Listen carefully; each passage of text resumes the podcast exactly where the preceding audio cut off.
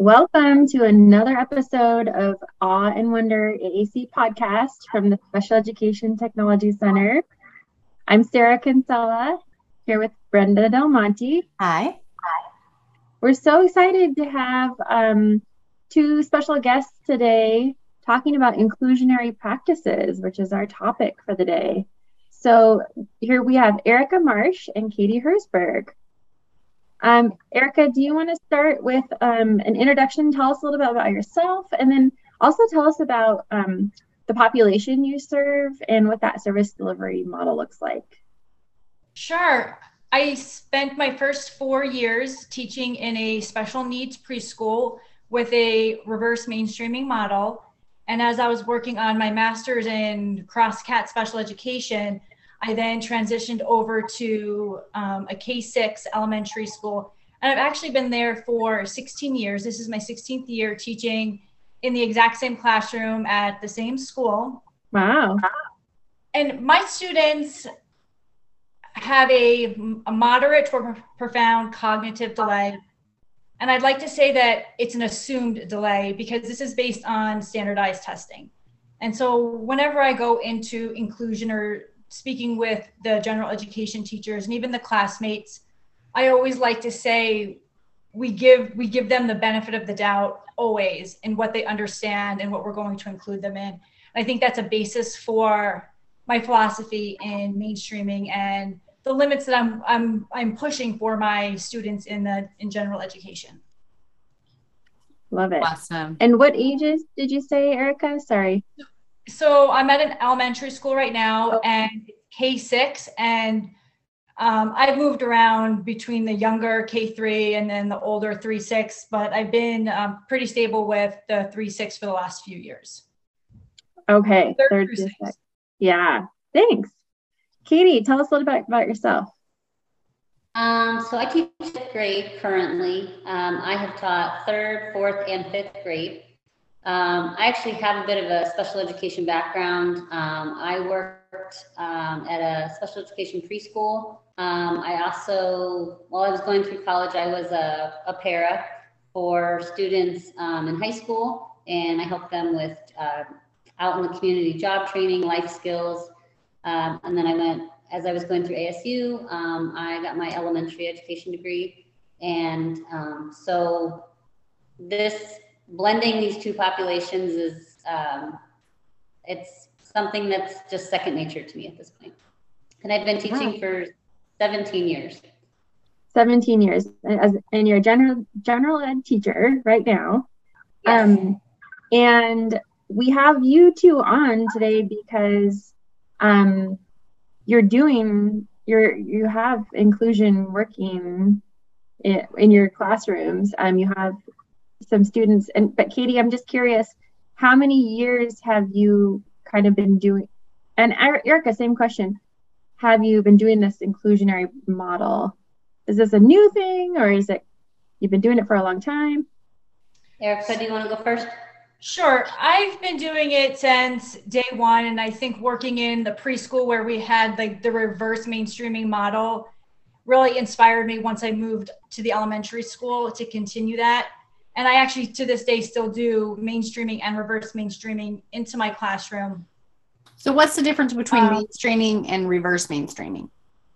So mainstreaming is when our students go out into the general education classroom and reverse mainstreaming is when they come into our classroom and there's benefits to both. When they come into our classroom, of course, it can be a little bit more casual. We can um, teach lessons that really include um, all the kids that are in the classroom. So it's a little bit more personal when we bring kids into our classroom. And then I think it's also very interesting for them to have that perspective of what happens when they leave their gen ed class and they go to more of like a resource or specialized classroom. Got it. Katie, what Um, about you?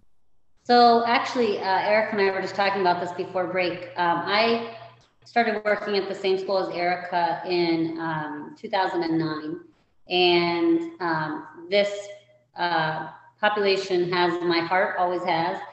And um, I was always like, "Hey, I'm like open to you know mainstreaming kids Mhm. whenever."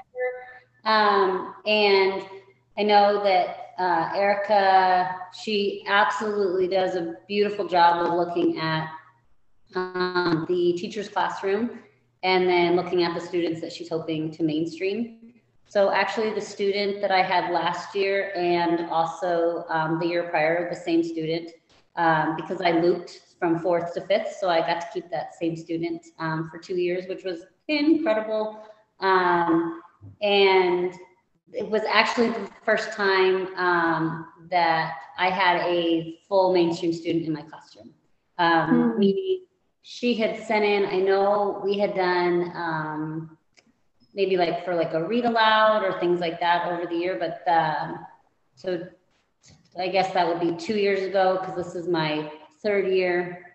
Um, I have a different student this year um, that I had like I got to have my own student from Mrs. Marsh's room.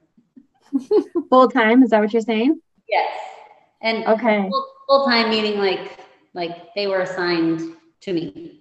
So Yeah. yeah, Okay, that must have been exciting for someone who's saying, "Hey, I'm open to doing some inclusion." That's Absolutely. actually my first memory of Miss Herzberg was I was walking around campus many, many years ago and she recognized one of my students and she was like, I know him. I had him in preschool. So I always knew about her background. And that was like, that's the first thing I remember of you is that interaction that we had that you had had that experience. So why we waited so long for the magic to happen, I'm not sure, but we're here now. you got to get the happening. potion. You got to get the potion just right. You got to stir it up and get it just. So um, uh, we invited you on because I've known Miss Marsh now for um, I'm going to go five or six years now, where I was seeing a person at home who has a complex body and he um, uses eye gaze to communicate. And I remember meeting you, Erica, and you were saying, um, I remember explaining, you know, he's super smart. He has sight words. He knows his letters. He he, you know, he says you know all these things on his device and you were like i'm going to be straight with you i don't think i've ever had someone come into kindergarten with that many aac skills like and, it was this will be new for me you know? And i was thinking about this last night as, as i was preparing for this because i was thinking about how refreshing that was for you to um, just admit like hey i've never done i don't think i don't know if you'd done eye gaze high tech before and i know you hadn't had someone walking in with that much cognitive competency that was already kind of proven through this through the aac device. And he's complex in lots of ways but um i loved first of all you just admitting like yeah i don't know about this. And then also you were like so this will be fun.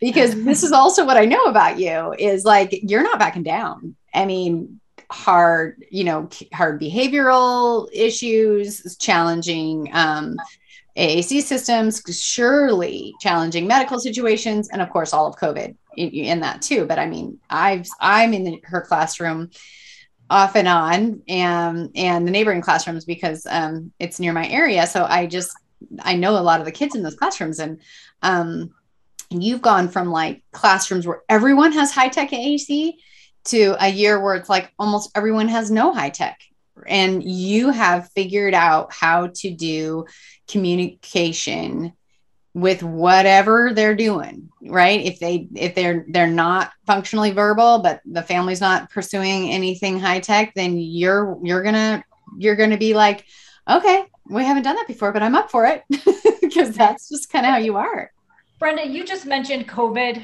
and not backing down. And I want to point this out that that was the first year that Katie started um, with one of my students that I was mainstreaming. And we weren't backing down. We were not able to put our class, our students, into other classrooms because of regulations. And so they weren't mixing any classrooms. Did I freeze? yeah but we can hear you fine Yeah. Okay. So we weren't at that time able to mix students in any classrooms. There was no crossover. And we just didn't back down, like you just said. And every single one of my students mainstreamed virtually. That means the Gen Ed teacher on their end had to share their Google Classroom with me. We coordinated times and we got the kids virtually into their classrooms. And Katie, that's a tough way to get started with mainstreaming. And she, for the student that she had for the Oh, Erica, your voice just dropped off. Oh, no. Well, hold on, Erica. Uh, hold on, hold on, because we can't hear you. Are you muted? No, she's not muted. No, am I back? Okay, you're yes. back. Okay, so so you said you had just said that's a tough um year to get started, Katie, and then Mm. your voice dropped off. Yes. So, um, well, and we'll get into this later. How we, how I go about approaching a teacher. Katie was not difficult to approach. Um, there's definitely skill now that I've acquired and mistakes that I've made to get to this point. But when we were doing that virtual mainstreaming, Katie made sure that the student had a copy of the book, that he had the communication cards he needed, that he was following along, and she would ask, ask him questions, and he would even answer questions using his eye gaze device, and the Yep. class could hear it. So his device and him were projected up on the big screen. And so like the whole class could see what he was doing at the same time. And I then love eventually that. We were able to start bringing our kids into the classroom. I So that was- that. So your kids, some of the kids were in class and he was home. Is that what I'm understanding? No, all the students were, they were in my classroom, Mhm. but we weren't allowed to mix groups of kids. So my kids couldn't go into the gen ed Oh. classroom. and they- Oh, Okay. So they, he was in your class doing this. So Yep. we, yeah, projected we were into like a Katie's. couple rooms away. We were a few doors away and we were ha- having to do this virtual. Oh my goodness. Main inclusion by any means possible. Yes. Amazing. well, It let's was- let's back Oh, up okay. around that though, because I want to know um, what what what are the tricks of the trade to get a teacher um, involved? I, I I know that there's no arm twisting with Katie, but but what have you learned? So what I've to- learned, and it's embarrassing at the beginning, I would go to a teacher and like, okay, I'm so sorry. I have this kid. I have to put him in your room. It's it's not going to be a lot of work. I just need to get them in there for a special and for, for maybe like maybe a calendar. And of course, the response really mimicked or mirrored how I was approaching it. Mm-hmm. They got the job done. They got to go to a special. They got to show up and be a guest and then come back. And then as time progressed, I started to change my mindset on when I approached the teacher. I would even have a cheat sheet already made with their picture, a little bit about them, how they communicate, what their abilities or limitations are, and even what their goals are. And just a couple of words about it so that if they wanted to incorporate some goals in the classroom, they could.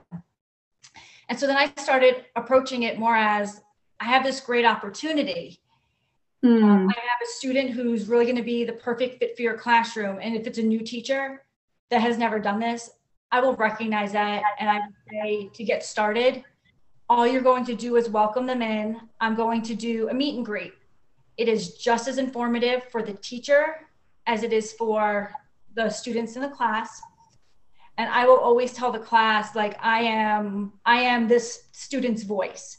I ask them ahead of time, what can I share? Or I ask the parents, what can I share? And so I'm speaking on behalf of them and I'm going to do my best to answer questions based on how well I know them and how they would want to share information with you. And the- kids' hands are up over and over with questions. The teacher has questions. And right there, that breaks the ice. There's no mystery to it.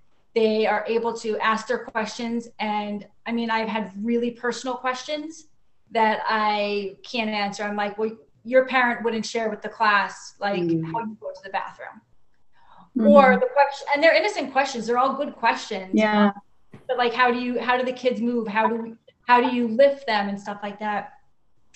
Um, and then I, I start off with saying they, they need their own desk. I want to create this image so it becomes very real that they're not a guest, that they are a part of your class. This is a huge success for this year. Every single one of my students starts out when the bell rings with homeroom. And I feel like that just is such a powerful message that they are a part of that class. And then some of them are able to go back during the day and then conclude the day. And so, yes, they leave for resource, but they are really, they're part of that class just as much as they are a part of my class. Mhm. But other kids, I mean, think about it, Erica, like other kids leave for resource throughout our day too. Like, you know, the the gen ed students that are receiving services. Um, I don't know if you're going to include this, but you did an amazing program a couple years ago where you literally took your group of kids and you traveled from classroom to classroom to classroom and you let us know about all of the assistive devices and and um, i still am flabbergasted at that awesome scissor cutter thing that that dad created for you with the button. Coolest thing ever. Um, and um, but that really spoke to the students and i think even the teachers that were resistant like that you that you went out and did that so i hope i didn't just steal your thunder um, you, I, you know what i don't i'm not sure if i even would have thought to mention that that was on an even bigger scale because mm-hmm. i wasn't just targeting the classrooms that my students went into Yep. Um, we were like successfully moving our way through every single grade level. So even if that particular classroom in that grade didn't have the great opportunity of having a student mainstreaming with them, they all had they all had some sort of exposure. And my students, we would, I mean, we did, we had rolling carts. Eventually, we started bringing kids into our classroom because it made it like a little bit easier. Mm-hmm. But like we were on wheels, and my students and Cam, the, the the student that that Katie had, he he would always be the one to break the ice. He had his eye gaze device and he would just go right to it. He'd say his name. I use my device to communicate my favorite actor is. And then he would like show off one of his eye gaze games. And like, and I would draw connections throughout it. Like I would say like who likes to play video games. And then we'd get him on his video game page and he was like showing them how he did it with his eyes. But you showed all kinds of things. You were showing single message buttons, step by step, switch adapted toys. Uh, I mean, it was basically a little lesson on assistive technology. Wow. Yeah. Brenda, were you there for one of those? I I was definitely um, some of those kids' therapists, and I remember having having at one point showed you some of those things. So you yeah. you know, so there was a lot of pieces about that that I that I loved, and I forgot to know. Now remind me, did you do a training per grade level or per classroom? So at first it was per classroom. And then we started doing two classrooms at a time. That's when we started inviting them into my room because we could fit two in there at once. But at first, like we were traveling from classroom to classroom. And I mean, it gained some recognition throughout the district. And we were just doing this on our own. Like no, no one had instructed us to do this. And before we knew it, like the principal was coming, the dean was coming, then they're inviting like the superintendent of education, like you know, they'd always give me heads up when we were having guests coming. And so at one point, like in our heyday, we had a lot of district people there too coming to observe these lessons. And give a give a perspective because um, depending on where you are in Washington, there's a lot of really small schools. But like, how many students are in your elementary school? Katie, 700, 800? Uh, yeah, I think we're we're close to 800 right now. I mean, there's some big elementary schools down here. There's there's three, four, and five cl- classrooms per grade sometimes, right? Mm-hmm. And so, I mean, that is a lot of kids. And think about just the long term impact, right? When I was seven, I learned that people could talk using devices from this late, this crazy lady, Miss Marsh.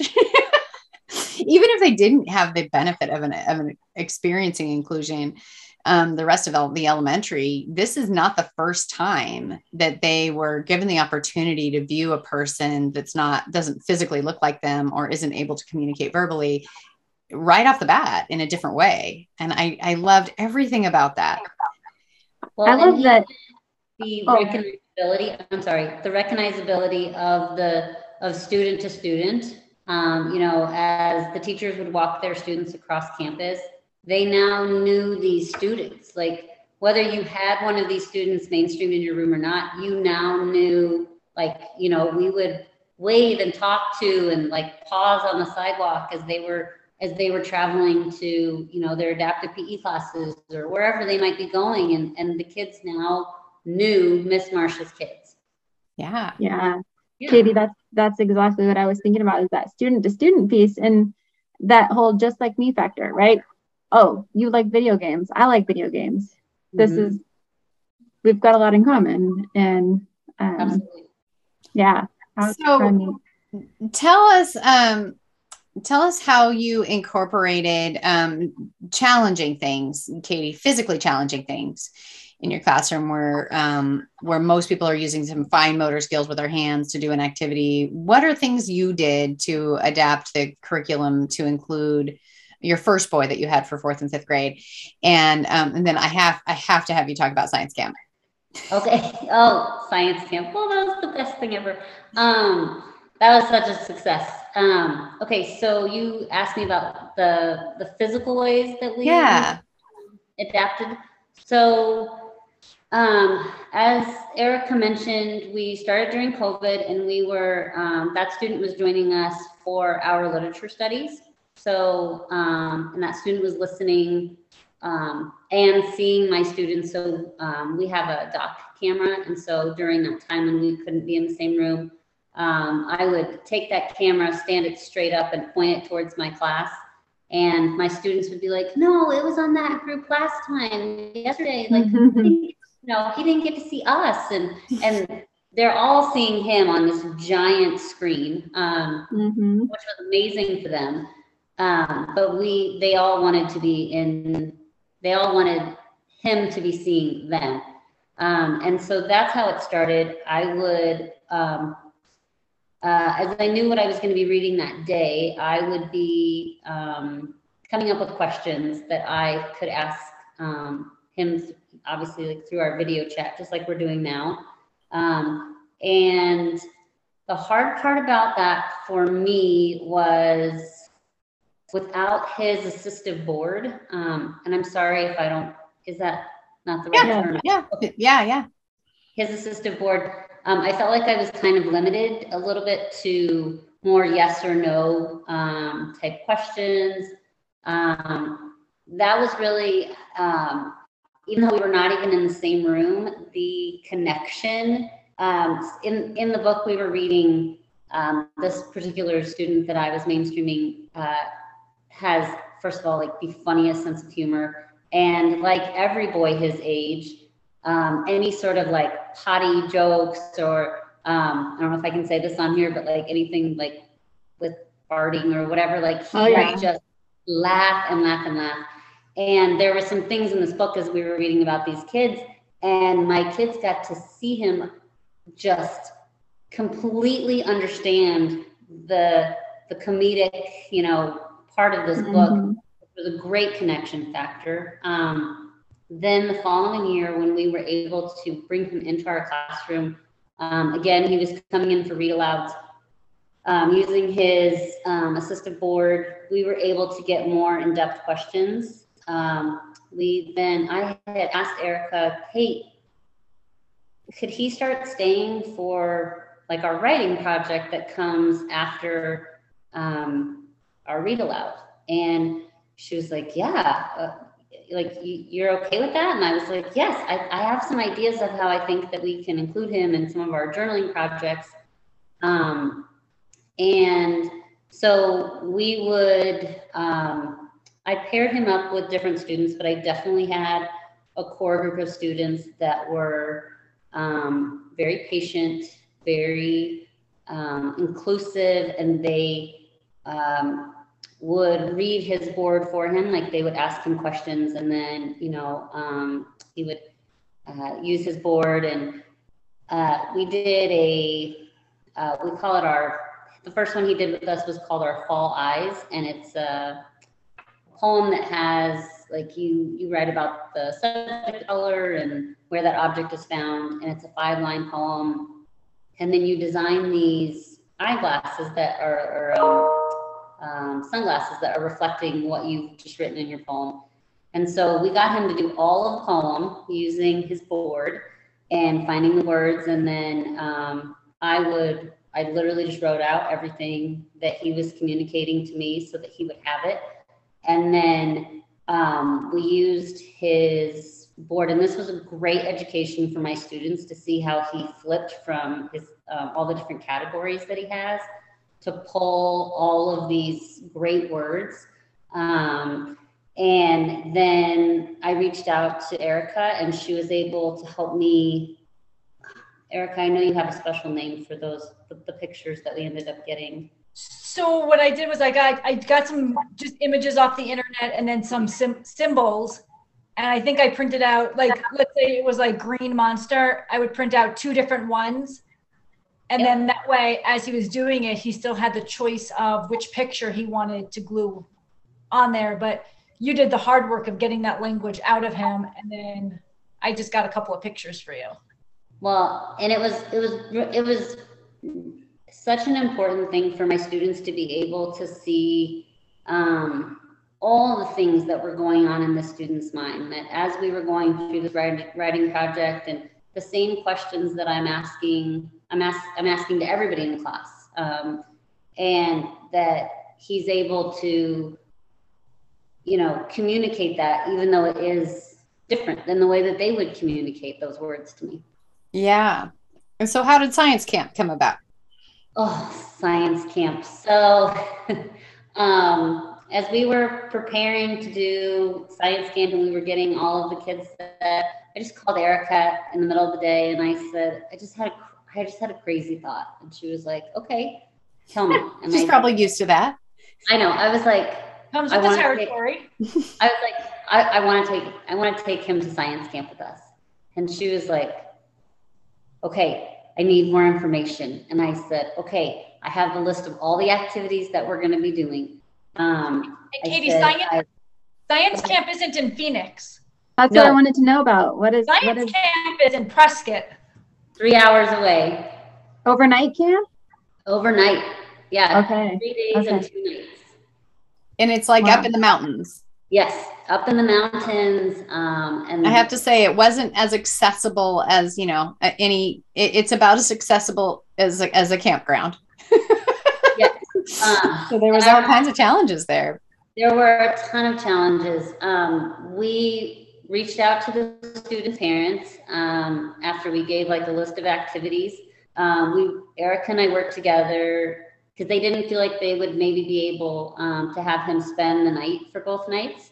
And so, in communication with his parents, we narrowed down like looking at all the activities and like this is the day, like this is because it's really you drive up there and you're there for half day and then you go to sleep and then you're there for a full day of activities and then that third day is really just another half day so it was really important to us that um, he was there for the full day as much as he could do and so we sort of looked at those activities of what we were going to be doing on that long day um, and we even did some rearranging with some of the other groups to make sure that the activities that my class would be participating in would be the most accessible to him. Um, the other thing was his the willingness of his parents, um, because this was no small feat to get him up there and um, to, you know, we started talking about the different, um, since like they were going to use a, special kind of stroller that he really liked, um, and it's the coolest stroller ever. Like it has this big knobby mountain tires and they were able to get him through the woods and um, his parents were such troopers just you know they they wanted him there as much as we all did and um, i mean he we started we started fire um, we went we did orienteering as we um, pushed you know pushed the chair through through the woods and and ping ponged between trees as we got our clues. Um, let's see, I'm trying to think. We did, um, oh, we built um, a survival shelter. Um, and this student, we were able to um, um, put have him hold materials as we wheeled him over to where we were building this, and so that um, he was a part of that. that. It was such an it was such an incredible time with him. It sounds really was so amazing. And I mean, like I, Yeah. I know the family at the home, and there was such anticipation around it, and there everything about that was just electrifying. And I have to say, what I do know is that when his birthday rolled around in um, March, I think it is, um, Yes. he he only had typical kids at his birthday party. He invited Correct. lots of people. He invited lots of people. But He only did. the only the kids from his um his typical peers actually came. And Yes, he he was one of those kids back when back in the day when he was little he would talk about birthday parties and wanting to be invited to a birthday party and wanting to be wanting to go to a birthday party and and then he he does not um he doesn't really eat by mouth much. So you know it was like oh you know there's a there's an assumption maybe that these kids couldn't do whatever's happening at the party or that they um or that he can't eat cake or like i don't know he's going to feel left out if he comes. But i mean that group of general ed students were so close to him and they were showing up for his birthday party. And it was so so special. And i know it has to do with the time that you guys took in building those relationships?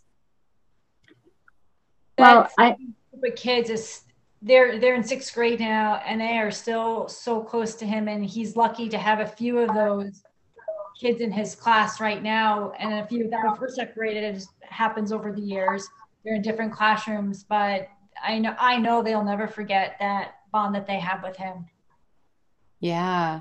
That's so sweet. And so I know you have an extra, um, some extra challenging um, pieces with the ch- student you're including now. And Erica, I'd love, I'd love to tell you um, what was in the paper. I'd love for you to explain. You just, you just got this kiddo this year, right? no Oh, you've had him.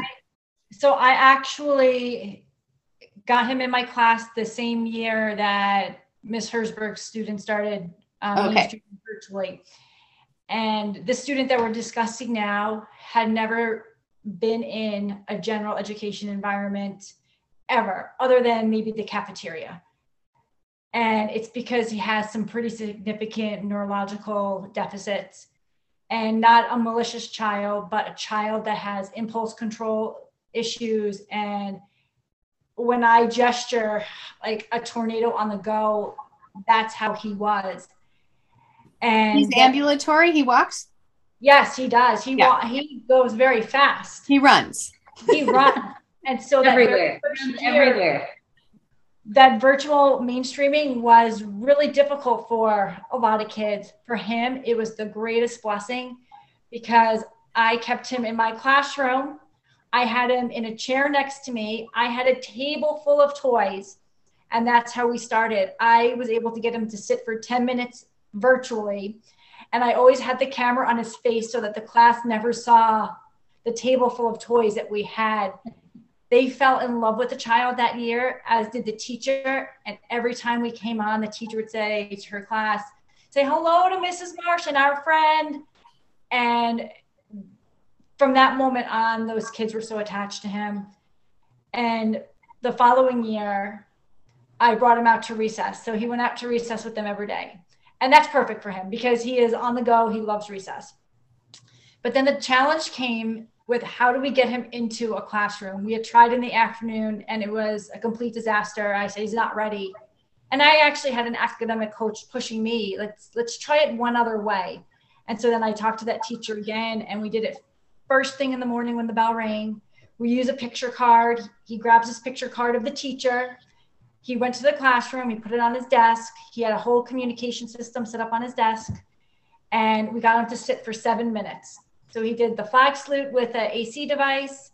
He stayed for attendance, the the bully pledge, anti-bully pledge, and then when the class lined up for their specials, that was his cue that he could get up and go back um, to the classroom with me or with the aide. And we kept that going for the remainder of the year. But And did then- you tell me that like when he came that the suggestion was to like strap him to a chair and I mean it was you were appalled. So so when I got him, that was what was already in place. Right. that was already in place. And so I've had him for two and a half years now. And we've been working to reprogram the brain. And he's proven to me that it's it's it's possible. You can retrain a brain um, if you put the effort into it, the commitment into it.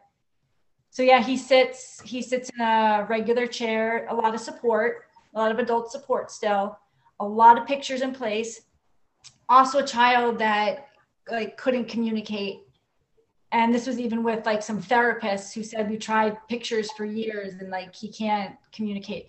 I think i'm frozen again. No you're not. You're good. No but i do want to say to our listeners you said couldn't communicate in quotes um, okay, for those who are listening yes yeah like, we tried we tried more and all done or yes and no for years we tried food and drink for years like there's there's no communication this child communicates so clearly with his board and he combines it with signs. And so he'll point to his water and we'll say, not time for water yet. And then he'll say more. We go, muh, muh, water. He points to his water picture and then he signs, please. And so he's determined, he is determined to communicate. And when we don't accept or when we turn him down after just like touching a picture, like he will go then to find whatever total communication he needs to get his point across. And uh, Brenda, you would come in. I think you took a few pictures, but I base I made him a communication binder based on a communication device. So there's four categories on the front, basic categories, and then if he picks like, um, you know, my body needs, then it goes to a page, and it's custom for him. We'll turn to a page where it says like i need squeezes i need a chewy i need to go on a bike ride. And so yeah so this is the student that probably a lot of people didn't believe in his abilities because his impulse control just took over. That's all you could see was his his inability to control impulses and sit and learn. And so some some days are more successful than others but he's in miss herzberg's room now. And he can't wait when that bell rings he grabs her picture and he gallops down the hallway. He's like she said sometimes he's the first one there. He knows right where to sit and i think he makes it up to 15 minutes now. That's double what we were doing last year. Sure. And so so what does the desk look like i'm sorry so what does the desk look like how many icons are on his desk or what was that is that the book you're talking about or do you have a you know something taped to his desk Yes, he has the icons taped to his desk, and it's the ones that you can really use for anything. If you're asking him an opinion question or if you like something, I think we have the basic yes, no. And Katie, you might remember better than me. It's either more and all done or I like, I don't like. Yep. But then he has um, reminder cards for behavior. So if he starts to sit up, we have a card on his desk that says sit, and you just have to remind him that he's still he's still sitting.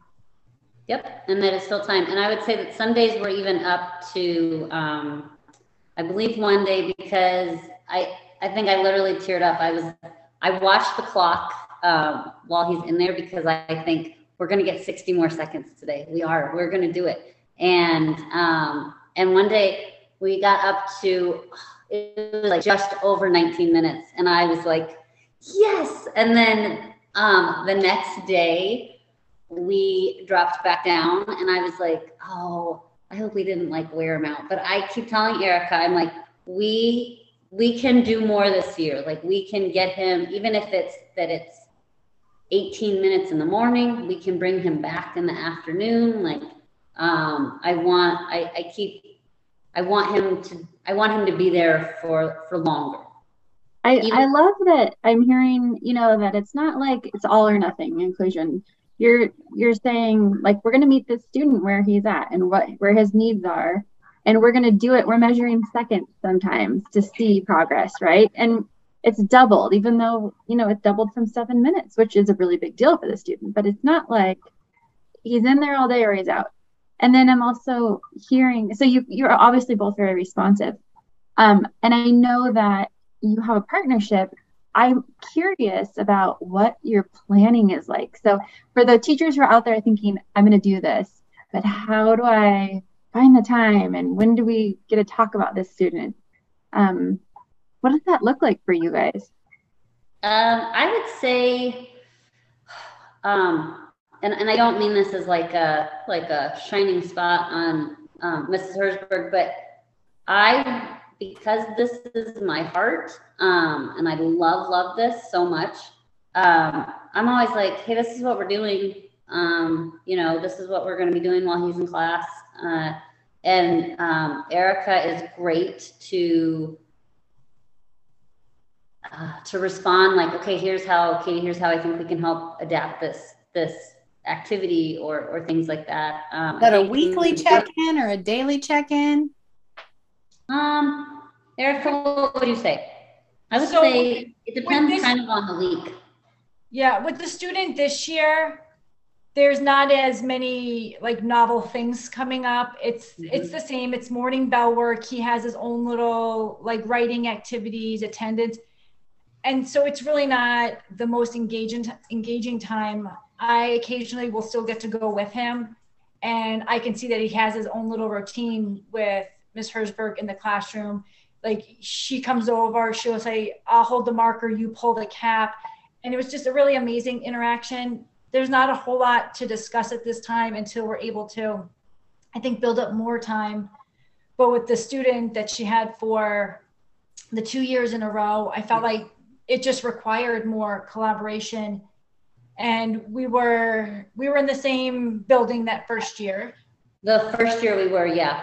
And, And so- um, I would say we had um, daily check-ins, and Yeah. it was more casual. Or I catch her in the courtyard, and she'd say, "We're doing a science experiment," or "You're doing a, a gorilla, the, I, the Ivan story Yeah. journal," and I would say, "Okay, I'll get you some pictures so that he can complete the journal." Also, I would say, I would say on average, it's probably like a weekly check-in. I have three sixth graders this year. And so I'm working closely with sixth grade.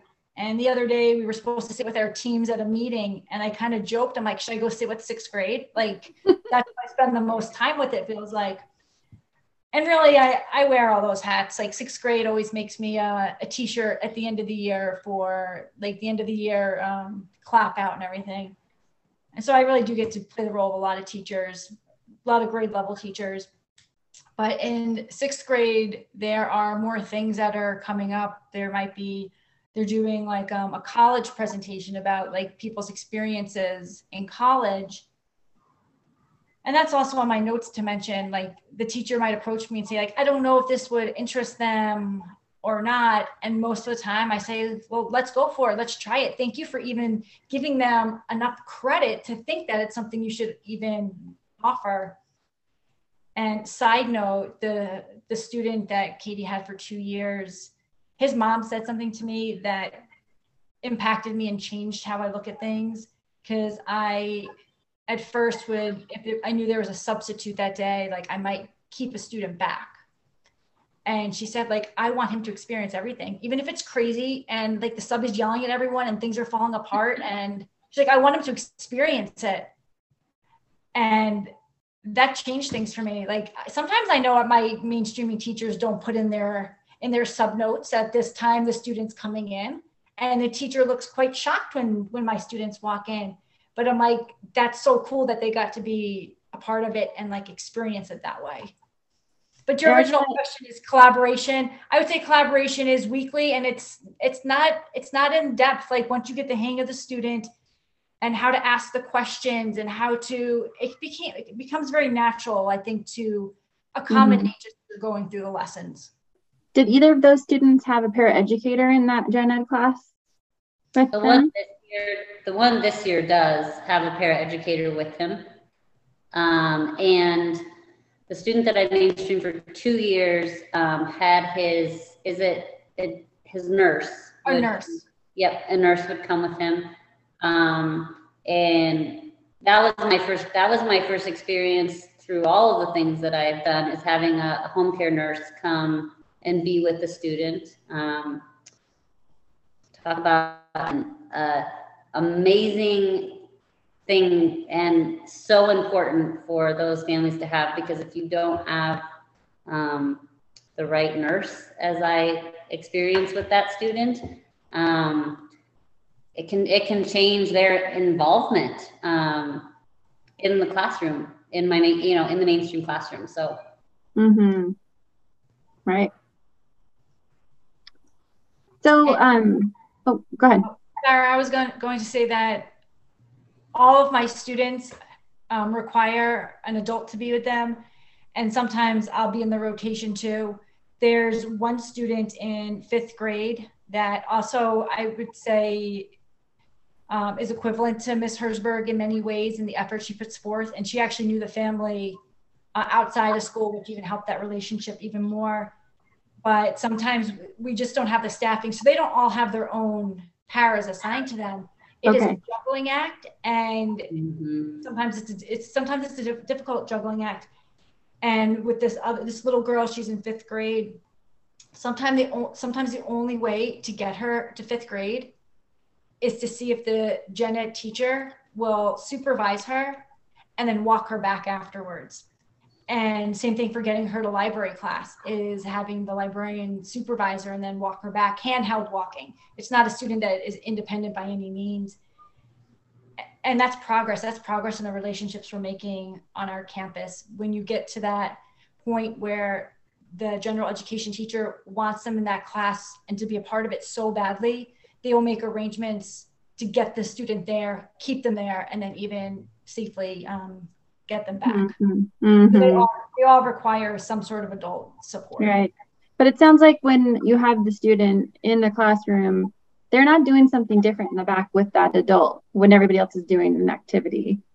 You're yeah. saying that student is right there at their desk yep. doing part of the part of the group, even though there is an adult for what they need to be there for. But that's yeah, correct. So I think that that's, I think that that's, um,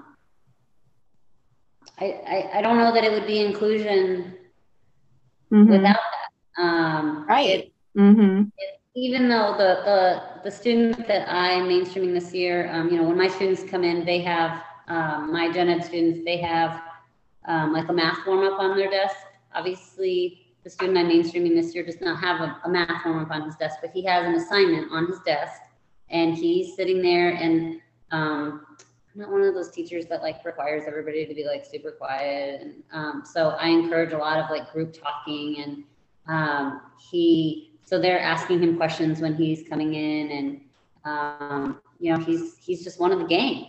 And um, even my students, I have to go back to like us watching the clock because sometimes when the student will, you know, get up and we'll be like, sit down, like, let's stay. Like, my kids now at that group will start pointing to his, you know, to his communication cards, like, like, no, it's not like, cause they all know I'm like, okay, guys, our goal, our goal is this many minutes. And so they know that, that we want him there longer and longer. Um, and so they will try to help out. And some days that's successful. Um, and some days it's not like some days he doesn't make it his full time you know, one of the things that people say about inclusion is that everyone benefits. Mm-hmm. Absolutely. So, um, what are some ways that your general ed students have benefited from having some of these complex um, bodies in your classroom that that maybe adults would say are disruptive, or maybe, um, you know, people would say, well, why aren't they just going to specials with you? You know right. that do we need to interrupt academic time or i don't know what the naysayers are all saying now but i know that um, people doing inclusion well often say that everyone benefits. And i and i want to know how have the, your general ed students benefited from inclusion? Okay i'll let well, katie talk about that and then maybe i can comment on how it's how i've seen it benefiting some of the teachers. Yes okay. please. All right katie. You go first for ours, for for my general ed students, um, I would say that they get to every one of these um, children that we have the opportunity to mainstream in our rooms is bringing with them a set of gifts that um, we as the general ed classroom get to tap into. So um, the the way that they communicate, the um, it's and it's a they are a gift to my students as well that they get to see the different ways that they communicate. Um, I think it teaches my students empathy. Um, I think it teaches them to slow down, like as people, because um, the things that they are second nature to them that they can just click, click, click and get through. Um, they have they need to slow down and they need to um, think about another person's needs they are learning various ways to communicate. Um, you know, the student that I had for two years, um, that communication board. First of all, I think all the boys in my classroom at first thought that it was a video game, and they were like, "This is so cool that he has this." And then they were like, "No, it's my turn to sit next to him. Like, I want to see him flip from category to category and and pick out these words." Um, I think it also teaches them to focus. Um, my gen my gen ed students to focus in a, in a different way. I think it, it requires them to access different skills than they need to with their gen ed friends. Um, which is it. why I and them, um, the Miss Marsh's students being mainstreamed into our room is a gift for for my for my students. Absolutely. For sure. And for me, I love I love it. I don't know, like I could I could be in both worlds all the time. I just I love it. All right, so I was going to comment on how I've seen it affect the staff. And I just had to write down the numbers. We have 13 students this year between our two classrooms, and 12 of them require to be um, transported using either a wheelchair or like a, a walker that an adult needs to put two hands on. So 12 out of our 13 kids require somebody to push them. Mm-hmm. And we have eight staff members, that's including the one on one nurses. So if you do the math, we can't get to places on our own. And like Brenda said, we won't back down because these are our kids. And the principal, he is on board with this. He continually uses that phrase, they're our kids. Mm-hmm. And so mm-hmm. we have a schedule where somebody from the office, somebody from the computer lab, like whatever teachers are available are built into the schedule. And they, we successfully get to and from things on campus because we're never going to miss out just because we don't have enough hands.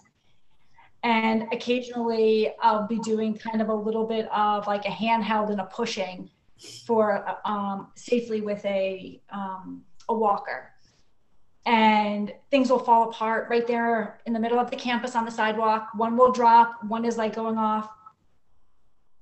I have never been abandoned. There are gen ed teachers who just know that these are our kids and they they come running over which one do you want me to take there is no fear whereas i feel like even years and years ago before we got this real inclusive environment on campus like somebody would look from a distance and see a student at like a flight risk running off and they would just stand back. They didn't know what to do. And i've seen a change just in in teachers attitudes um, with helping out and, and becoming involved. And i this one student that katie has this year when we first got him into the classroom last year for seven minutes this teacher celebrated that success. And like katie said like it makes you slow down a little bit slow down and realize that seconds or minutes are successful. And seeing that in in all all groups of students all all populations of students sometimes you need to celebrate those little successes. And then the student that katie had for the two years the one that brenda's most familiar with um, his mom has seen quite a few teachers over the years with mainstreaming. And we've had ones that just didn't really work. And part of that was was me still learning. And then some of the environments he's thrived in. And his mom, she said she she picks her battles, like the hill she's going to die on, on what's most important and what's not. And so there was one teacher one year who didn't quite get it at the same level that Katie gets it. And she said, you know what? This teacher, she still has a lot to learn from her child. and this made a big difference to me because I was so afraid that this parent was going to be upset that the teacher didn't exactly say the right words and the right phrases and sound just like Katie because nobody can sound just like Katie. She wasn't upset at all. She just said, This teacher, what a gift. This teacher still has a lot to learn from her son and i think that's i think that's the the joy and the success for the for the gen ed teachers to see them be able to play a role in all of that. And brenda here you probably know the scenario. i definitely do. I can barely even not say say anything but i won't. But i yeah i mean first of all that mom's um, background is teaching. So I do think that there's some um, empathy there for for all teachers, and she is mm-hmm. very much like I just like his typical brother. I want him to come home and be pissed that the substitute teacher messed up his day, like everyone else, right? And just like her typical son, if he had a teacher that he didn't like, that mom was not advocating to move her typical son out of that classroom. So she was not going to model that in any other way for her other son or other children i should say. So you know there's such equity there where and i think i learned from her too lots of times where it's just like no um, having the perfect situation isn't life. So that is not the goal of inclusion is perfection. The goal inclusion is is dis, is kind of like um, despite the messy we do it right? And we do it for for seven minutes if that's what it's going to do and um, then they have those general ed experiences. They have it we don't even know how much our kids learn from all the things that go wrong. So it goes wrong. And i mean and and like you said the, the teachers grow right? The teachers grow. So um, we are asking everyone this is last question. We are asking everyone who's on here because I have Sarah and I have done Sarah and I have done webinars for years and years and years, and we decided that people are probably tired of our perspective. They've always they know ours. So, this is a perspective series in our podcast. And so, the perspective today is from um, educators on inclusion. So, what our question with everyone is what do you want people to know about? And then for you all, what do you want people to know about inclusion from the teacher's perspective? If you're just talking to another special ed teacher who wants to try it, or if you're talking to another general ed teacher who hasn't done it yet, um, Katie, you go first, and then and then um, Erica, just tell us um, what do you want people to know? So I actually took notes on this question because I was like, "There's so much, Katie." So like, narrow it down because yeah, they have a time limit, I'm sure. Um, one is these students are the best asset to your classroom um, and to your gen ed students. Um, two, it makes me a better teacher, adapting to the different students that are that are coming in. Um, three, look for the cans instead of the limits. Like look, search for that they can and don't search for the limitations because I promise you they are capable of way more than you ever thought possible.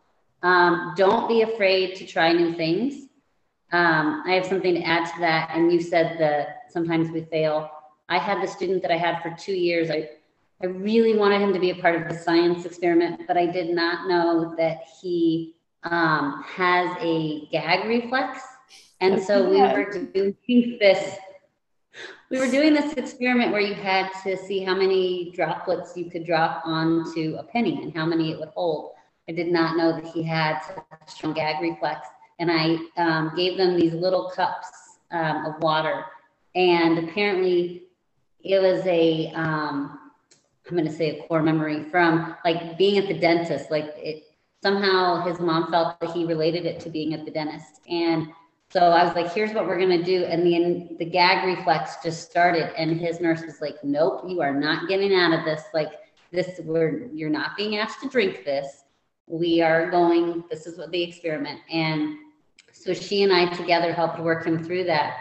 And then he would use that later in the year to try to get out of doing things that he didn't want to do, like any student would, right? Like, um, like, oh, this kind of made Mrs. Herzberg pause for a minute. So I'm going to use this the next time. I don't want to use them. I don't want to color or I don't want to do something. And he would start doing the, the little gag reflex, and I'd be like, not today, sir. Not today. we are still doing this activity. Um, and then the last- basically like don't be afraid to say no. I mean, you know, they're not in there for you to just be like, oh yes, you can do whatever you want. Right. Treat them like another student. Yes.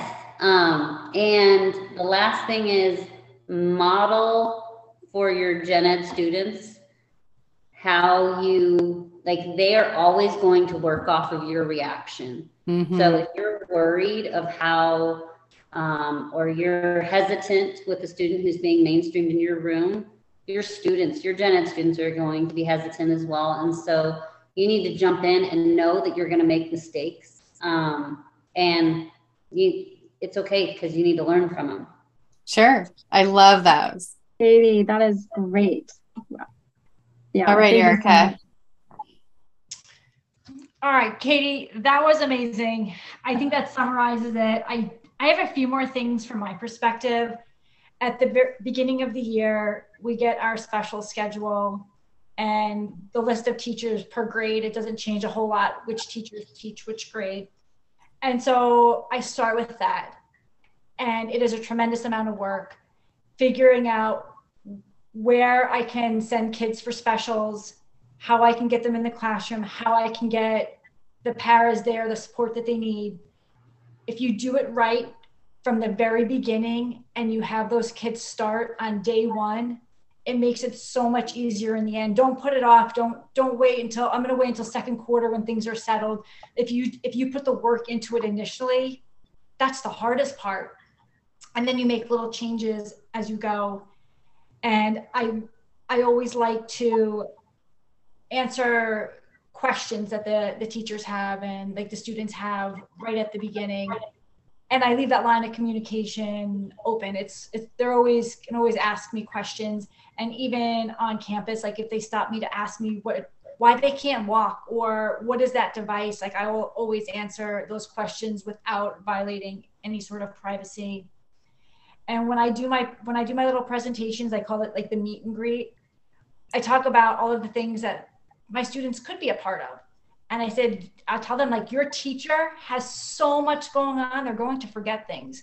And so I said, you have a responsibility in this too. When your holiday party is coming up, or Valentine's, or an assembly, raise your hand and say to your teacher, like, do you think you know this student would like to come? Make sure you invite this student or remind Mrs. Marsh that this is happening. And those students do play a role in it also. Like I give them a little bit of responsibility and sometimes the timing doesn't work out perfectly for getting the kids in the classroom. And I, I mean, I at least want to finish up with this example. I have a student who um, appears to be severely disabled in, in every way motor, vision, language, everything. And when I did the presentation, I said, We don't know exactly what she understands. We don't. And we're going to assume that she does understand it. And so the kids were like, well, do you think she can come in for science? Do you think she can come in for social studies? And in the end, I have a 20 minute gap where I have a para. And I said to the teacher, like, what are you doing during this time? She was, I'm right, I'm in the right in the middle of uh, social science. And I said, can we try it? Can we do it? And of course she was like, let's do it. I don't care if what you're walking into, what we're in the middle of. Yes, she's coming. And so I just had her go in and leave. And the response was the kids loved it. The class loved it. She walks and they're all saying hi. And then I set her up with a head switch. And the teacher pauses and they all wait because it takes her time to process it. She can't see, she knows it there, she feels it. And I will put messages on there for her. And her accuracy now and the smile on her face is nearly perfection. She knows that her class is greeting her no matter what mood this child is in, she comes back smiling from ear to ear. And that's another one of my really big su- successes because she's not the first one you would think of when it comes to like how can I get them involved in a classroom. Wow. You are amazing, Erica. You are just amazing. I just you guys, well, this conversation was so priceless, and um, we we are so so excited to have it out there in the world, and we're so excited to hear about all the all what we might perceive as small, but I don't know. I mean, everything you guys said feels really big to me. Mm-hmm. So I'm, I'm, we are so appreciative of your time today and um, we want to honor it. So we're going to wrap it up, but thank you for sharing how you're doing it.